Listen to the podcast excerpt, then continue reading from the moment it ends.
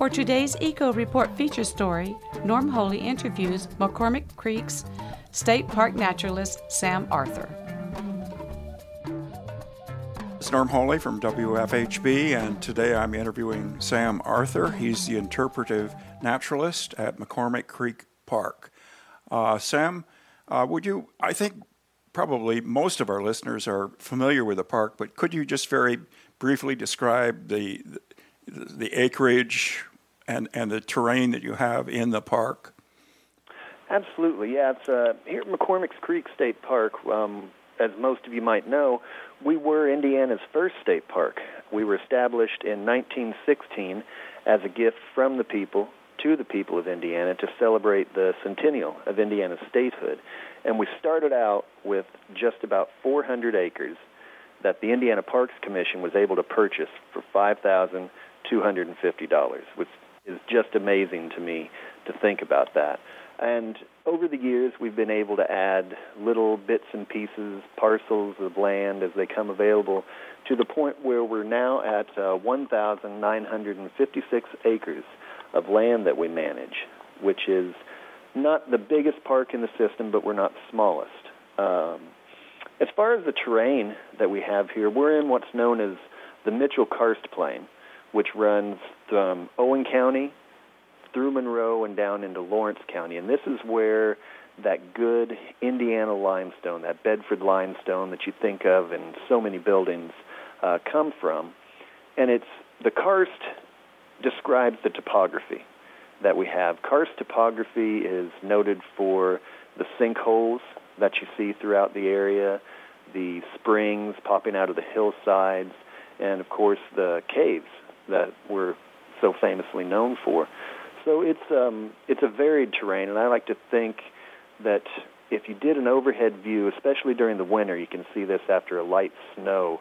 The surface of the land looks a lot like a golf ball you've got the divots and you've got the ridges, and it just kind of rolls and undulates like that. So it's a very unique landscape. Um, you've got a lot of topographic change.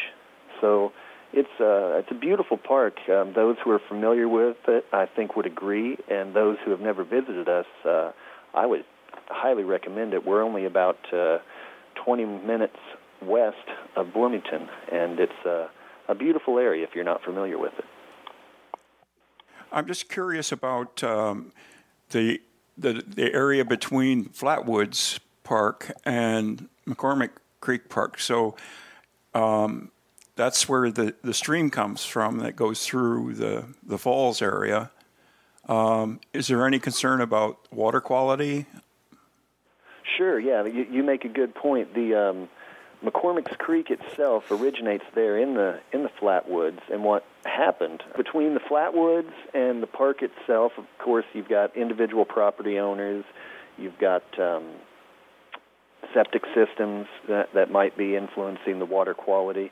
But we do test the uh, creek regularly for E. coli during the summer season, and generally speaking, we've got a high quality body of water. We do, as part of my job, I do interpretive programming, you know, going out and uh, getting folks out in nature. And one of the things we do are creek stomps, where we actually go out and we'll look at different macroinvertebrates or bugs that are in the water. Some bugs like dirty water, and some bugs can only live in clean water. So generally speaking, we find the clean water loving bugs. Oh, that's good to hear. Um, what would you estimate the age of the oldest trees in the park to be? Our oldest trees are probably right in the neighborhood of 100 years or so. Um, most of the property, in like most of Indiana, was deforested as the settlers were clearing the land, trying to get agriculture established. And then over the years, um, you know, farmland was abandoned. Park bought land that had been farmland and let um, nature take its course. And we've got some mature forest here. We have two dedicated nature preserves here on the park. But um, those are the two areas that have some of the biggest and most mature trees because those are state dedicated nature preserves. Do you have a high population of ash in the in the park? We do. We have um, a very high concentration of ash. Right around 18 to 20 percent of our forest is ash trees. And uh, what are you doing about the emerald ash borer? Well, in December of 2014, we were getting ready to take down some hazard tulip trees that had been uh, affected by tulip scale insect during the droughts that we had in 2010, 2011, and 2012. We noticed an ash tree that looked like it was dying off.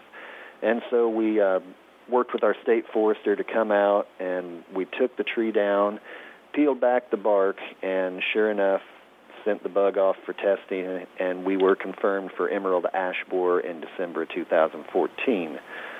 So, that being said, what we ended up doing, and we we figure at that point we'd already been infested for about three to four years, because by the time you start to see the crown die off and the shoots starting to come up from the base of the tree, you're you're pretty well along in your infestation cycle. So one of the things that we did was start. Um, we removed the hazard trees that were going after recreational targets. And one of the things that the Indiana Parks Alliance one of the projects that they've come up with is to identify some of these ash trees that are unaffected, and they're going to apply for the funding to come in and treat some of these native ash trees that aren't affected so that we can have a viable seed bank um, remain once this bug kind of makes its pass through here and we lose the vast majority of our ash trees. That sounds good.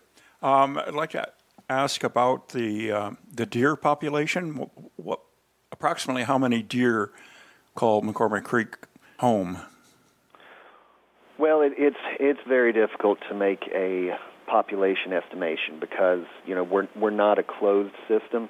We're, we're in a, a good place with our our uh, management efforts as far as the deer population. And a lot of people do ask me that, you know, where where are the deer? Why don't I see the deer? And to that, I often respond it's like, well, you know, they're wildlife.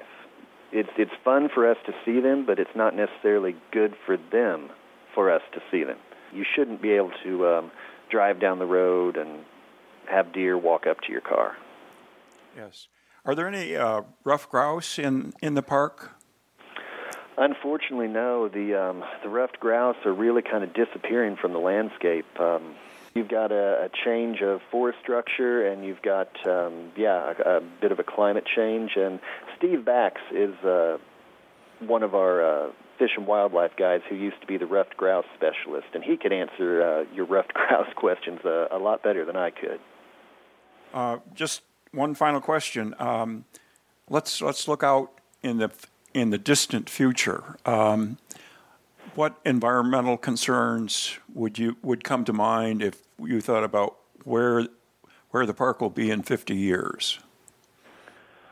Well, I feel we're in a good place with the leadership that we have in the state park system.